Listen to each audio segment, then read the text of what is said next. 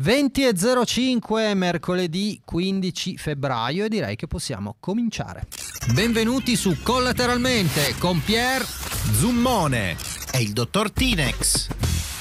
Eccoci qua, belli freschi dopo San Valentino, vedo un Tinex particolarmente euforico. Dei quindi... topos.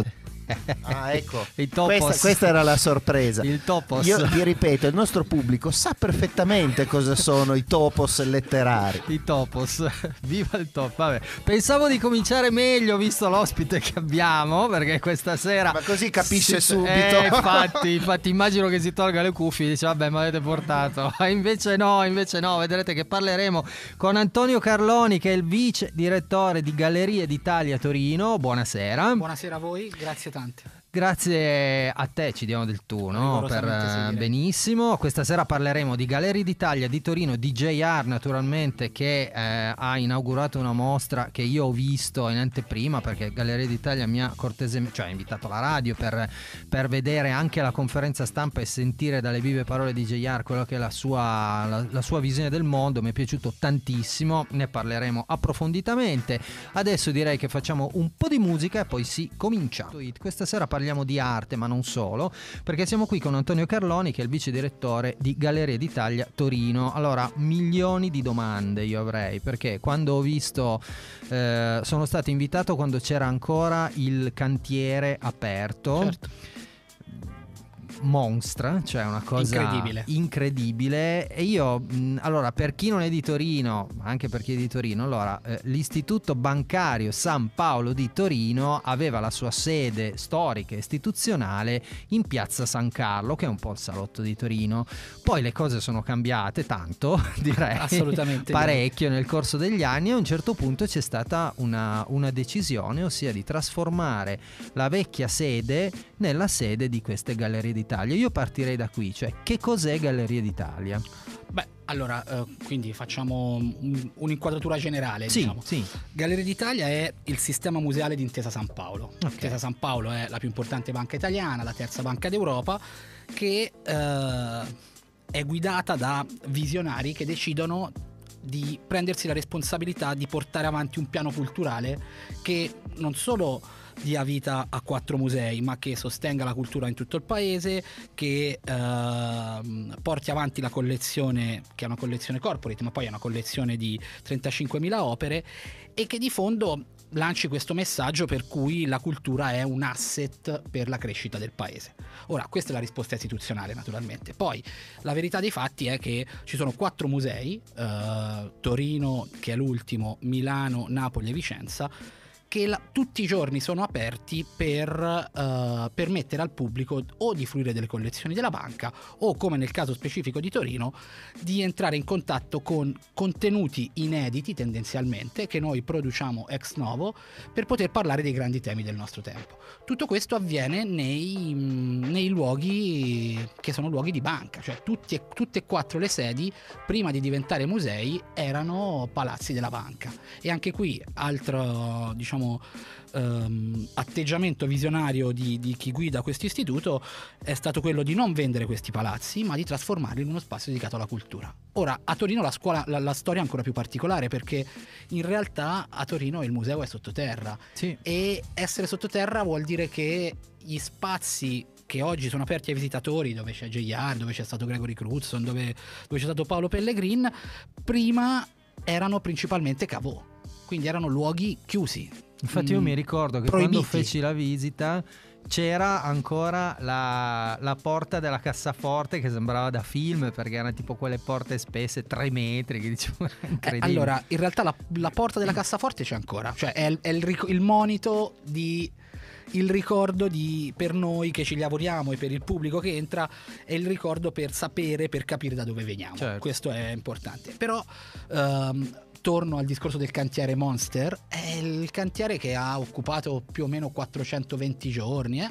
La metà di questi giorni sono, sono stati utilizzati a distruggere i cavò cioè quindi a far saltare l'armatura del cemento, a, a portare via le barre d'acciaio che costituivano l'armatura e questo perché, perché la banca aveva deciso che quegli spazi più non dovevano essere più quei spazi non dovevano essere più segreti o uh, inaccessibili, ma aperti al pubblico. Aperti. Ricordiamo che Galleria d'Italia in ognuna delle quattro città ha un tema verticale, cioè quella di Torino è dedicata alla fotografia. Esattamente, quella di Torino è dedicata alla fotografia, alla fotografia che principalmente viene prodotta per essere eh, vista in anteprima, cioè mh, i grandi fotografi che abbiamo visto, Paolo Pellegrin, Gregory Cruzon, JR, tutti quei lavori lì sono stati prodotti per Galleria d'Italia, sono stati mostrati per la prima volta a Galleria d'Italia, una parte di queste opere entrerà nella collezione della banca e alcune di queste mostre, non tutte, rimangono in gestione, tra virgolette, a Galleria d'Italia per i prossimi anni per creare partnership con altri musei, con altre realtà italiane, europee, internazionali. Quindi è un luogo di produzione di contenuti.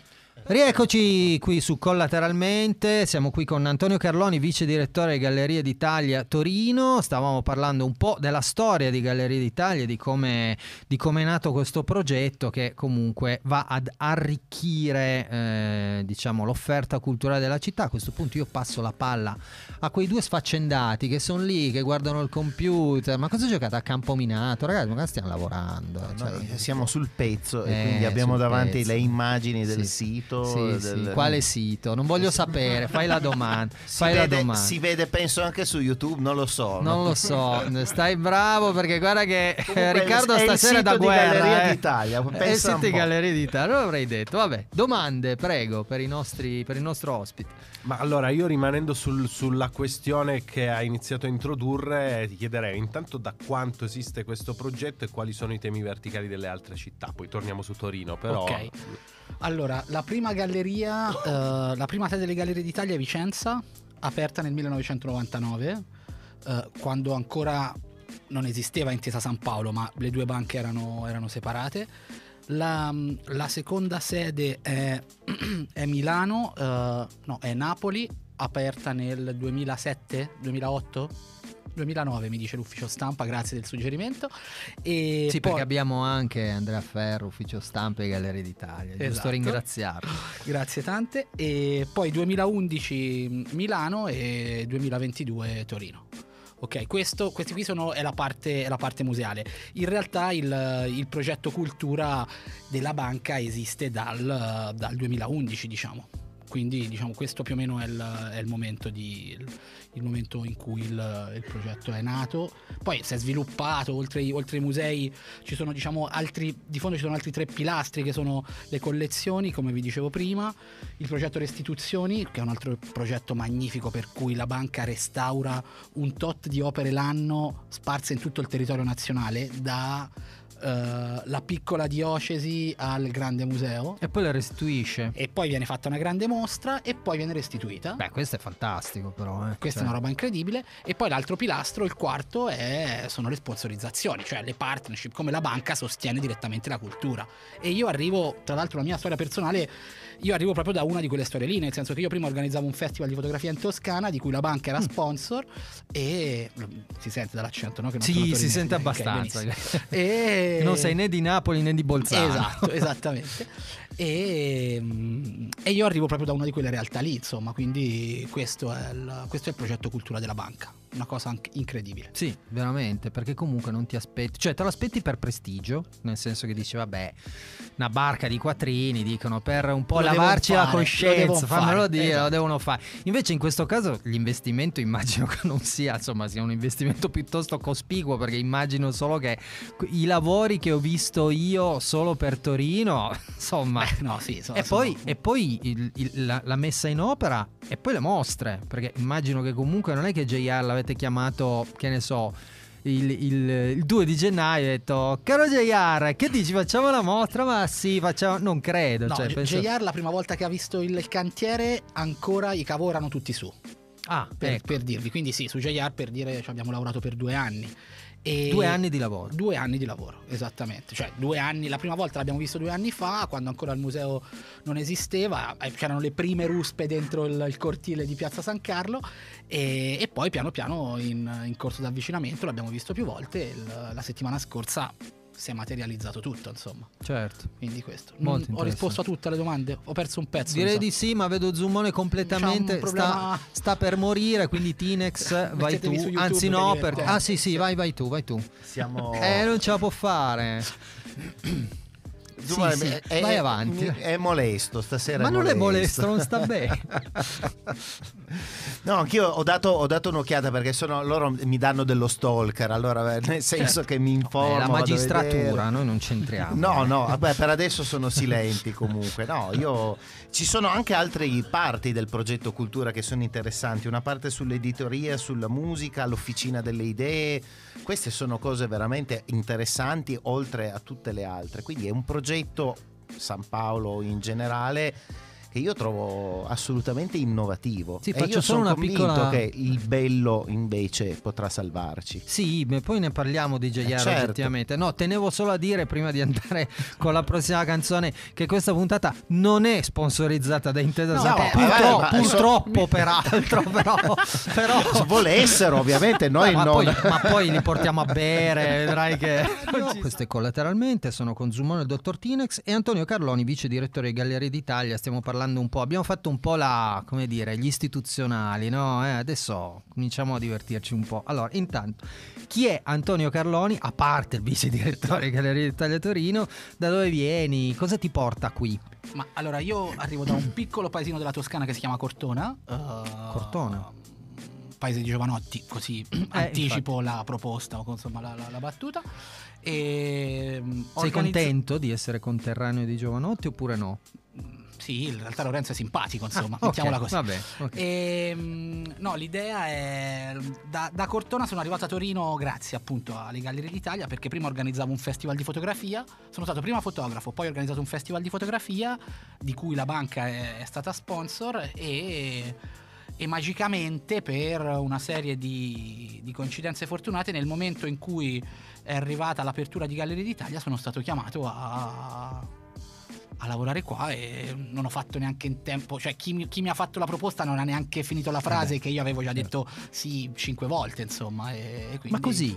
Cioè, ti hanno chiamato al telefono e detto, oh, No, sai che sei bravo. Insomma, in realtà il rapporto, era, il rapporto era un rapporto che andava molto bene, facevamo progetti molto belli, abbiamo fatto cose assolutamente rilevanti insieme. Eh, da una parte la creatività di un'associazione culturale che è completamente libera, dall'altra parte una banca che è solida e che ha voglia di fare cose belle e abbiamo fatto progetti molto, molto importanti. E poi nella vita capita che sei al posto giusto, nel, nel- nel Certo. posto giusto al momento giusto e questo è quello che è successo. Hai E- capito? Quindi se per caso, visto che adesso gli mandiamo una, una documentazione alla banca, se per caso, eh, tac, per cosa lo facciamo? Non lo so, facciamo una, una galleria di, di collaterali, qualcosa. Ci chiamano, eh? Ci chiamano di sicuro. Possiamo, possiamo fare dei poster della nostra chat.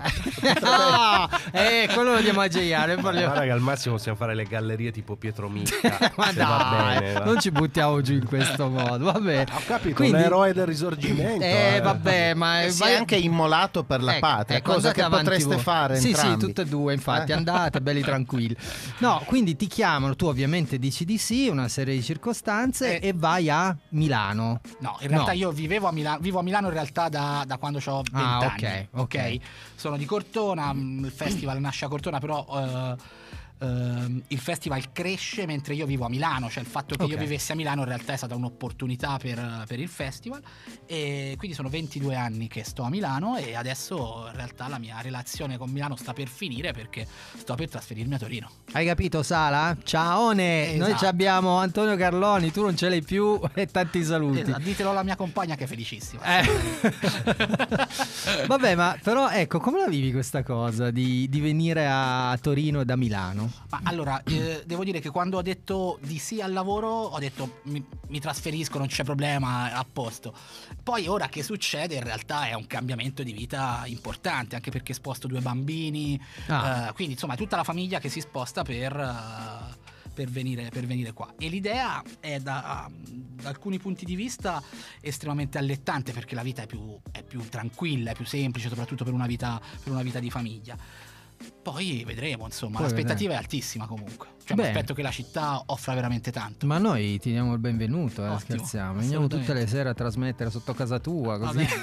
Pensavo veniamo a cena tutte le sere. Beh, quello non ti preoccupare, comincio ad andare io a cena a casa sua e poi dopo vediamo nel caso. Nel frattempo arrivano messaggi, non diciamo da chi, che fanno paragoni tra il sindaco di Milano e quello di Torino, paragone naturalmente non tanto amministrativo quanto diciamo che insomma il nostro amico Stefano è molto meno sexy del, dell'amico Sala. Eh. Vabbè, de gustibus. De gust, non diciamo, cioè. ci mancherebbe altro, però diciamo che insomma la differenza tra Milano e Torino la, la vedrai, nel senso che adesso ci lavori, quando ci vivrai io sono convinto che quello che hai detto tu è verissimo, cioè è molto più slow, molto più understatement, però insomma in certi casi è un po' troppo forse diciamo understatement. Zumone Tinex, tu sei vivo? Stai bene? Allora io sembra che sia risorto, nel frattempo il dottor Tinex ha problemi di famiglia che arrivano sulle chat Whatsapp. Aia, no? aia, aia, aia, aia, ci risiamo, parti con tutto quello che devi fare, fai tutto quello che devi fare. Vabbè, eh, chi ha una domanda allora o una suggestione per il nostro ospite? No, ecco, il, il, proprio la sede delle... poi parleremo della mostra certo. ovviamente, però eh, riattaccandoci un po', ricollegandoci al discorso di Milano, Torino, la, la sede proprio museale nuova e, e, secondo me rappresenta bene comunque l'evoluzione anche che Torino è riuscita a fare perché la sede è di una bellezza totale, posso dirlo anche, voglio dire, è un mio giudizio personale, ma credo di non sbagliarmi. Ed è da un'aria veramente internazionale, no? ne parlavamo anche prima e, e, secondo me è anche il sintomo di una Torino che ha cercato di svecchiarsi. Ecco. Ma allora, mm, io lavoro dentro quella sede tutti i giorni da, dal 16 di maggio del 2022 e tutte le mattine io entro e è come essere a New York. Cioè, nel senso, l'ingresso, così, l'ingresso così. è pazzesco perché... Um, perché è tutto grigio, perché è impersonale, perché è freddo, perché i contenuti vincono, perché, uh, perché non sa di Italia. E questa roba è assolutamente, è assolutamente, incredibile. Non lo dico perché ci lavoro, lo dico perché è una roba che la se- cioè, l'avete detto voi, è una cosa che, no, no, è, è una cosa che si sente. E secondo me guardando anche le altre, quattro, le altre tre sedi delle gallerie, è quella che è più legata all'identità del territorio, cioè Torino spinge sull'innovazione, Torino è una città in cui l'industria, la ricerca, il pensiero, l'ingegno si manifestano poi nel, nell'innovazione e le Gallerie d'Italia di Torino sono esattamente quello. Poi, scusate, non abbiamo mai parlato del piano nobile delle Gallerie d'Italia di Torino. No, che in realtà... ci saremmo arrivati, eh, senz'altro. No, perché, perché, quello va citato un po' per la torinesità, perché va, va reso omaggio. L'ufficio di salsa. va reso omaggio. L'oratorio. esatto.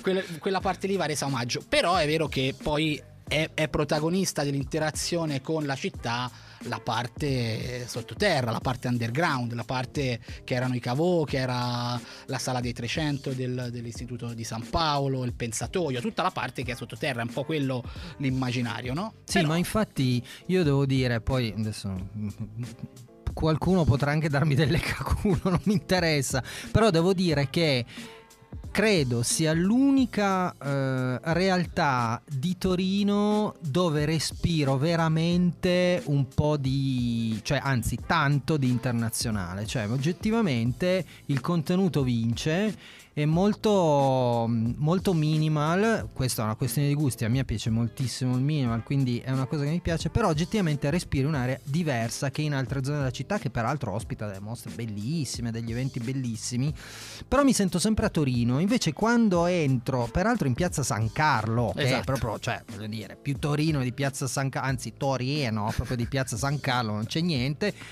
varchi quel cancello e dici beh che è successo perché è successo qualcosa ci ho detto e dopo aver appurato l'appartenenza alla massoneria del dottor Tinex perché ha fatto perché. outing così giusto Ma se, ma se mi vedi col grembiulino, In compa- no. a scuola li spaccavo sti compassi. in effetti devo dire che da Dai. massone non ti ci vedo tantissimo Ma io a Casagelli, a c'era la lista proposito di Toscana, da cui arriva il nostro. Arezzo, Arezzo, Arezzo. Cortona Arezzo 20 km. Eh, quindi tutto si tiene. Tutto si tiene, tutto si tiene. Ma fermiamoci qui, non vorrei mai creare imbarazzi.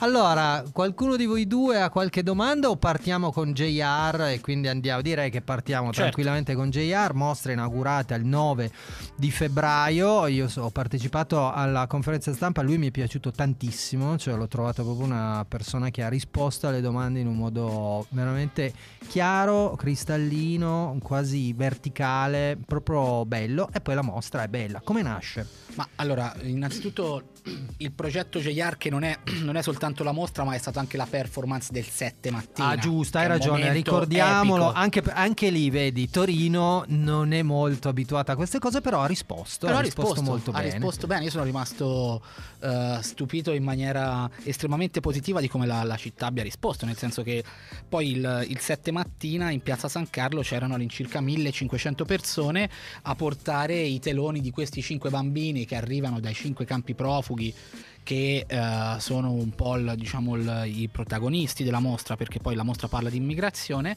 e i torinesi hanno, hanno risposto veramente in maniera ineccepibile. Detto questo, ritornando a JR, di tutto il progetto JR, JR stesso è la cosa migliore, nel senso che eh, il carisma, la visione, la capacità della persona di raccontare i progetti, di metterli a terra e di mm, ehm, comunicare messaggi estremamente complessi e drammatici con una sem- semplicità incredibile è quello che fa di JR un, un autore, un autore unico. Eh, qui a Torino sono successe di fondo due cose, come si diceva. Eh, la, mh, la mattina del 7 c'è stata la, la performance, l'8 abbiamo aperto la mostra con la conferenza stampa e, e la mostra che poi in realtà non è altro che la chiusura di questo grande progetto che JR ha fatto in collaborazione con le Gallerie d'Italia e con, e con Intesa San Paolo, per cui mh, per un anno, all'incirca per quasi tutto il 2000, per una parte del 2021 e per quasi tutto il 2022, ha viaggiato in questi cinque campi profughi che sono eh, Ruanda, Mauritania, in Ruanda, in Mauritania, in Colombia, in Grecia, nell'isola di Lesbo e ai confini con, eh, la, mh, con l'Ucraina in Polonia per raccontare questo fenomeno dell'emigrazione che poi è uno dei grandi temi del nostro tempo e ritorniamo ai temi che affronta il museo e lo ha fatto eh, utilizzando queste grandi sagome di bambini i bambini perché, perché vivono quelle- quel momento in cui ancora non, non si rendono conto della tragedia, quindi per, per, eh, sottolineare la, spensiera- la spensieratezza del momento. E se noi ripercorriamo la storia di JR, l'atto tipico di JR è quello di incollare la carta ai muri, no? Sì. è quello di, di- di incollare il blue back ai muri e costruire grandi, grandi installazioni. In realtà nei campi profughi questo non poteva farlo e quindi ha risolto il problema con questi grandi teli di questi bambini che vengono trasportati dalle persone stesse dei, dei campi profughi. Questo è successo in tutti i campi, in tutti e cinque i campi, e poi per la prima volta, il 7 di febbraio, i cinque bambini si sono ritrovati in piazza San Carlo, hanno giocato insieme in questa danza che tra l'altro per chi verrà alle Gallerie d'Italia si vede subito all'ingresso nel Sì. grande monitor che c'è sulla sinistra, e eh, il momento in cui i cinque bambini sono disposti uno accanto all'altro diventerà l'opera che rimarrà di questa performance, che sarà una foto che verrà stampata e diventerà l'opera del, del lavoro di JR. Quindi arte partecipata, ehm, arte pubblica, eh, un messaggio positivo di un tema drammatico e JR arriva a tutti, funziona molto bene con un carisma incredibile. Lui riesce a, mm, come dire, a tradurre una complessità pazzesca e anche una miseria pazzesca, perché parliamo di bambini nei campi profughi, quindi voglio dire. però riesce a fare questa cosa con una semplicità che arriva immediatamente. Cioè lo capisci su, anche se non, se non sai quello che c'è dietro, quando vedi quei teloni, quando vedi quei bambini e le persone che partecipano, quello è un momento. No? E quindi l'arte è quella roba lì. Cioè il messaggio artistico è quella roba lì l'opera è quella. L'opera è la persona che partecipa, che porta il telone, lo fa in maniera del tutto spontanea. Certo. Lo fa eh, volontariamente perché poi queste 1500 persone sono state reclutate attraverso una call avvenuta attraverso il profilo Instagram di JR. Sì, che è anche que- di questo parleremo no, ancora. E, perché... noi, noi, abbiamo dato un contributo, nel senso che attraverso la compagnia di San Paolo abbiamo attivato delle associazioni, eh, abbiamo, eh, grazie alla collaborazione che abbiamo con, con, le scuole di Torino, tipo YED, YAD, Holden, sono venuti gli studenti, eh, però il grosso l'ha fatto JR con col suo profilo Instagram. Continuiamo. 366 3213 se avete qualche domanda su Galleria d'Italia, ne stiamo parlando con Antonio Carloni qui su Collateralmente. Allora, dicevamo appunto JR, un, insomma, artista di fama realmente internazionale, grande mostra, grande flash mob si diceva una volta, che però in realtà è un'installazione molto partecipata. Perché non si dice più? Eh, non credo, sai, mi sa che è un po' da boomer Flash Mob. Non, non Vabbè, vorrei. Capito, Carloi direbbe Carloi. smart mob. ma questo però non era un Flash Mob. No, ogni... Serra fa la rubrica Ok Boomer. Sì, ma non dai. mi rompete le. Insomma, abbiamo capito. Eh. Allora, eh, dicevamo appunto è che. Nervosetto. È un eve... Io no, tu un pochino prima sì. Non me lo far dire per radio. Attenzione che ci ascoltano. No, dicevo, c'è una commistione in questo questo caso molto positiva tra quello che è il personaggio, il suo immenso eh, seguito sui social, i social e la risposta, cioè in questo caso il, il, um, il messaggio da Instagram, da Facebook, insomma lui usa credo più Instagram, Instagram. che... Ecco, eh, in questo caso tu come la vedi? Proprio da un punto... Ecco, parliamo al fotografo, parliamo al, all'Antonio Carloni fotografo, perché bene o male questo è, è pane tuo, no? Certo. Quindi Instagram normalmente dai fotografi viene visto come la mortificazione della fotografia. Non più questo, è, finito, più, ecco, è finita questa fase. Meno male, meno male, perché io credo che io la penso un po' come Oliviero Toscani che dice finalmente la storia umana può essere raccontata per immagini. Eh, però tu come la vedi? rispetto a JR, cioè al social e a quello allora, che... diciamo che JR è un caso particolare perché nel, il lavoro analogico di JR funziona perfettamente nell'ambito digi- digitale di JR, quindi quello che lui condivide ottiene lo stesso successo che ottiene, amplifica diciamo lo, il successo che ottiene quando si vedono le opere fisiche di JR e questo perché lui ha questa modalità di comunicazione semplice, diretta, immediata su temi sociali che, che arrivano a tutti. E naturalmente... Che dovrebbe essere, scusami, dovrebbe essere il modo preciso e contemporaneo per, per comunicare questi, questi disastri. No? Assolutamente, cioè... però ce n'è uno di JR, tutti gli altri eh sì. fanno un'altra cosa, insomma. E invece facendo un discorso più serio e tornando a, al, a come i social network hanno completamente stravolto il mondo dell'immagine, è chiaro che Instagram è stata la rivoluzione, ancor più dell'arrivo del digitale quando è arrivato alla fine degli anni 90 e la cosa bella in realtà è che tutti sono autori, tutti sono spettatori, però qui c'è il, proprio su Instagram c'è il confine tra chi lo fa di professione e chi usa Instagram per raccontare il tramonto, insomma. L'immagine ha un po' sostituito il testo dal punto di vista del, del linguaggio, e, però anche in un certo senso si è diviso il mondo dei professionisti, il mondo degli autori da chi invece usa le foto tutti i giorni per la lista della spesa, per eh, il tramonto, per mandare la cartolina e per fare i selfie, per cui poi ogni tanto qualcuno muore pure. Sì, c'è pure questo aspetto, insomma, no? questo che, aspetto. Che bello, facciamo il selfie vicino alla eh, cascata. L'immagine Ciao. di se stessi è diventata più importante della vita stessa a un certo punto. La gente si distrae, sbaglia e, e muore. Ancora così adesso? Succede, sì, cioè, nel senso sono notizie che popolano le, le pagine anche dei quotidiani nazionali, insomma, succede ancora. Incredibile morire per un selfie. Comunque, vabbè. Invece il dottor Tinex credo avesse una domanda rispetto proprio all'immagine e al digitale. Sì, è un, è un tema quanto mai attuale. E adesso si parla tantissimo di intelligenza artificiale Certo. e ci sono già delle produzioni che le definiamo artistiche, non lo so, oppure sì. Eh, come da addetto ai lavori, come vedi questa, questa scena? Ci, ci preoccupa? È un'opportunità? Eh, non è arte? Qualsiasi No. cosa. Allora, la domanda del dottor Tinex era rivolta più al fotografo che non al vice direttore di Galleria d'Italia. Eh, Antonio, intelligenza artificiale, immagini, è arte, non è arte, è un ensemble? Mi viene in mente Rauschenberg, ma magari dico una cacchiata, non lo so. Ma allora, innanzitutto, sicuramente è un, è un grande quesito. Il, um, il fatto che non ci sia più un autore, ma le macchine producano per, o comunque la tecnologia sia in grado di produrre contenuti eh, per l'umanità è, è un, è un momento, uno spartiacque che- di cui non, non conosciamo le conseguenze. È naturale che un museo di fotografia come le Gallerie d'Italia debba interrogarsi su questo mondo come stiamo facendo sugli NFT, come, come faremo sulla- sugli artisti digitali e è per forza una strada da andare a, a percorrere. Non sappiamo dove ci porterà, non abbiamo assolutamente la più pallida idea.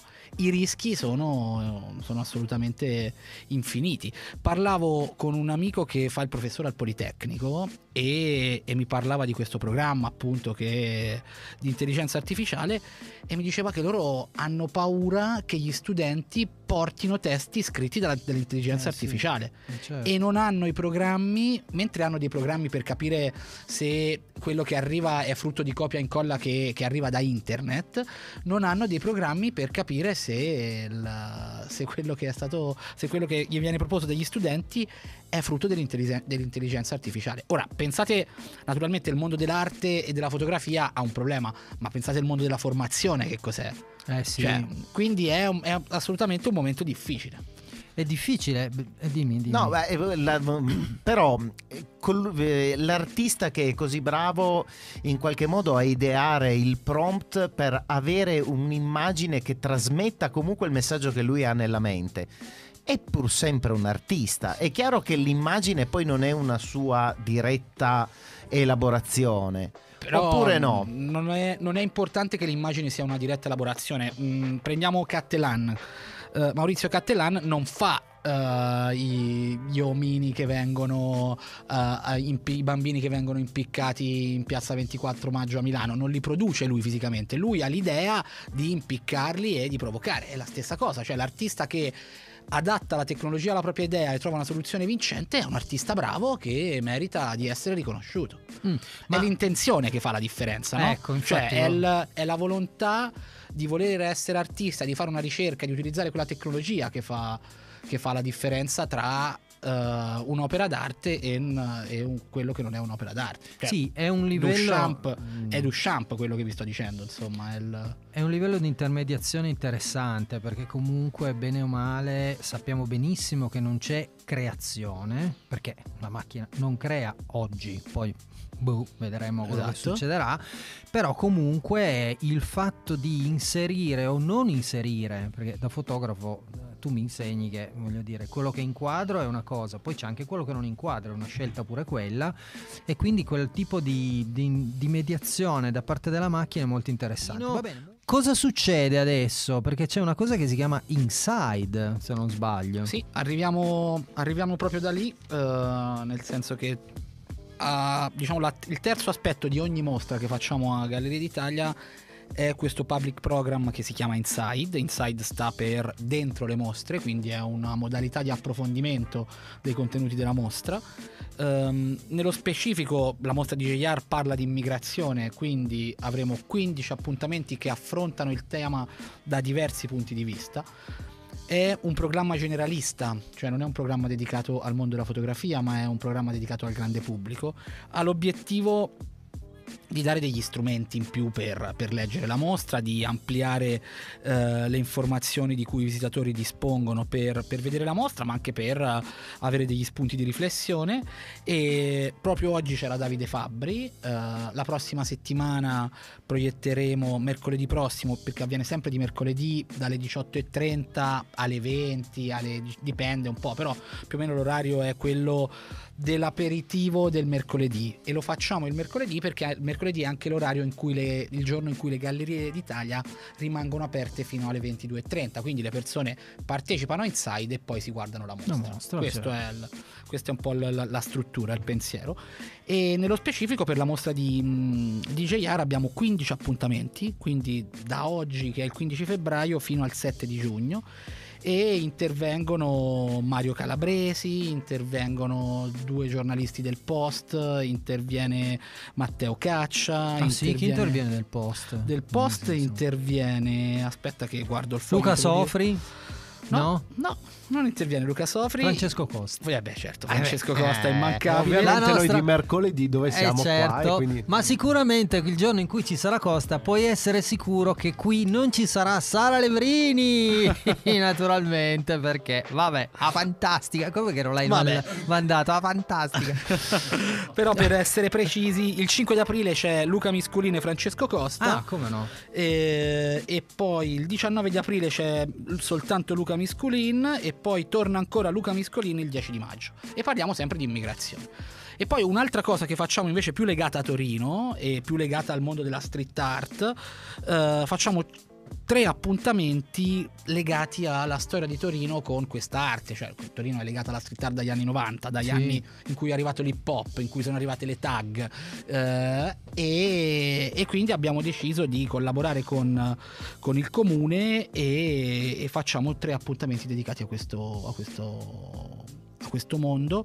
In uno di questi partecipa anche TV Boy con uh, Matteo Caccia. Quindi l'idea è di avere un programma generalista che da più punti di vista affronta o il linguaggio dell'artista, come nel caso diciamo della, della città tatuata, quindi della street art a Torino, oppure il tema visto da, da, diversi punti di vista. E si parla comunque sempre di immigrazione, molto E si parla sempre di immigrazione, gratuito, aperto a tutti e l'idea è ci rifacciamo alla visione iniziale del museo.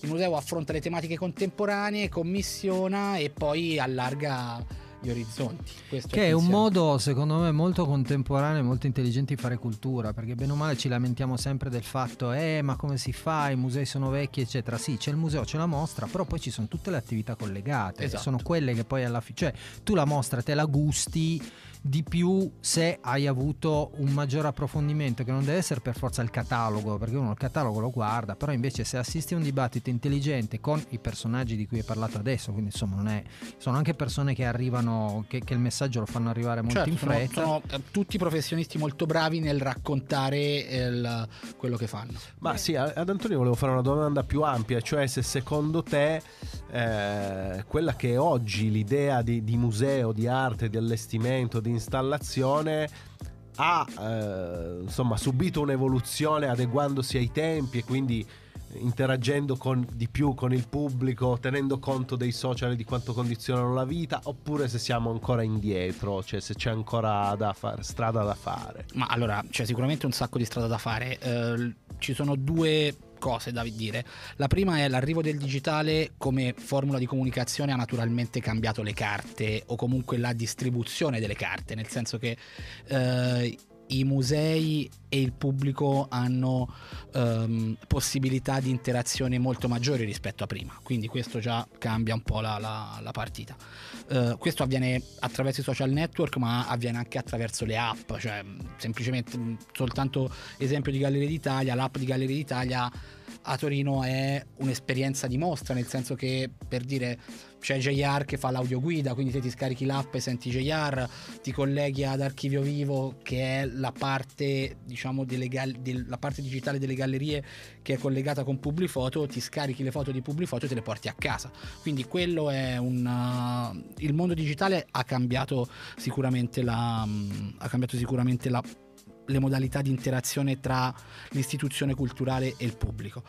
E poi andando nel caso specifico invece di Gallerie d'Italia Torino, questo è ancora più amplificato, cioè Galleria d'Italia Torino, la parte ipogea sono 5.000 metri quadri completamente eh, di pareti completamente bianche su cui noi ogni sei mesi scriviamo delle storie completamente nuove. Quindi l'allestimento ogni volta cambia, la capacità di, di interagire e di soprattutto di coinvolgere i visitatori ogni volta è completamente diversa e questo ci crea un problema dal punto di vista del target, nel senso che poi ogni volta cambiano, è Eh, certo. una cosa...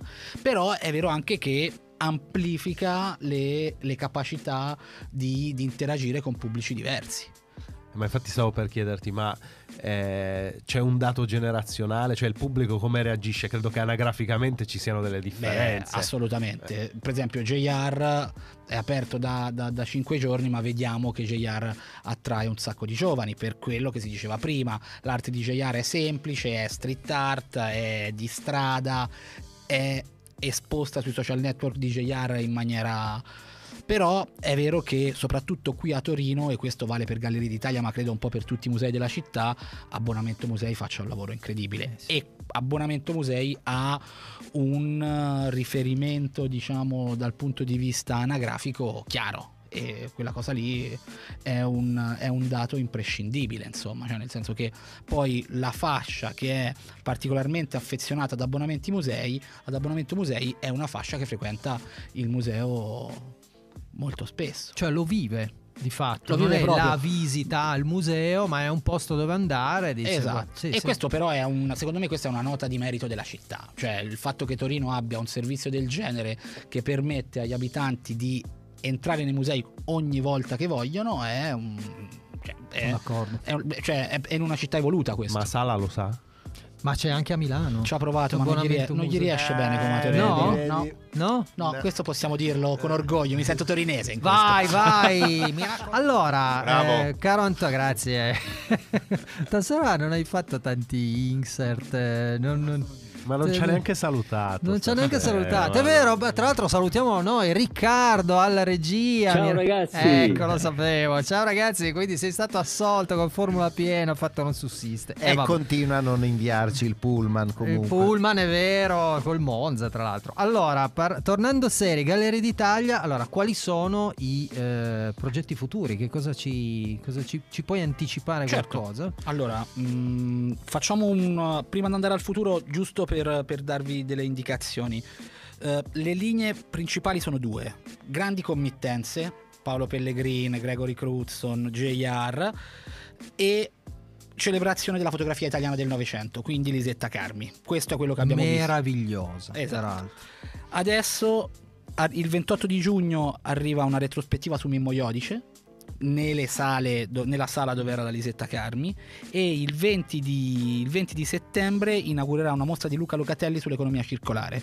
Luca Locatelli è il fotografo di riferimento per National Geographic su quello che è il futuro. È italiano, milanese, anzi pavese, viva Milano, e lui lavora per eh, Gallerie d'Italia Intesa San Paolo da all'incirca due anni sul tema dell'economia circolare. Ha viaggiato l'Europa eh, raccontando tutti quei modelli che poi sintetizzati insieme possono creare un, eh, diciamo un, un modello economico nuovo per immagini, quindi estremamente difficile, però la mostra sarà molto bella e molto, molto suggestiva. Poi nel 2024 ne parleremo la prossima Ne puntata. parleremo la prossima puntata Esatto. ti avremo sicuramente ben volentieri come ospite. Mi solo una domanda, tecnicamente a chi viene in mente di, che ne so appunto, facciamo questo tipo di mostra? Ma Chi allora, decide? mm, anche qui partiamo a monte. Siamo un museo privato di una banca, di una banca che ha un impegno sociale importante sia in termini eh, economici che in termini di attività che sostiene e ci sono delle, delle politiche ESG che vengono indicate dal consiglio d'amministrazione e dall'amministratore delegato. Quello che facciamo a Galleria d'Italia è prendere questi messaggi, eh, capire chi è il fotografo che copre al meglio questi messaggi Ah, ok. e insieme al fotografo costruire eh, una strada nuova, un percorso nuovo per raccontare quella, quella storia. Un altro- un'altra particolarità di Galleria d'Italia è che non ha un curatore.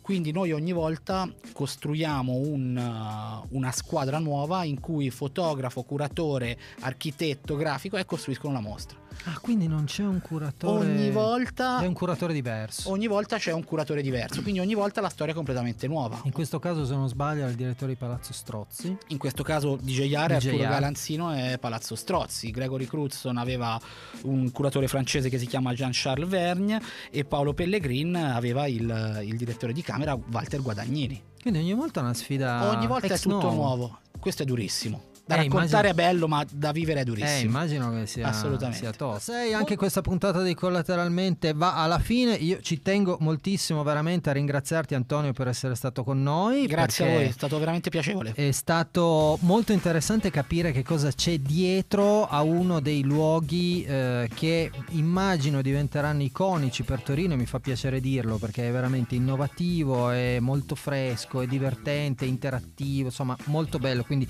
andate a visitare la mostra di JR, ma comunque andate a vivere Gallerie d'Italia perché a me piace sempre moltissimo. Un ringraziamento al dottor Tinex. E Grazie a Topos. voi. Cosa hai detto? Il Topos è Gigios in questo caso, ricordiamolo. Zummone, grazie.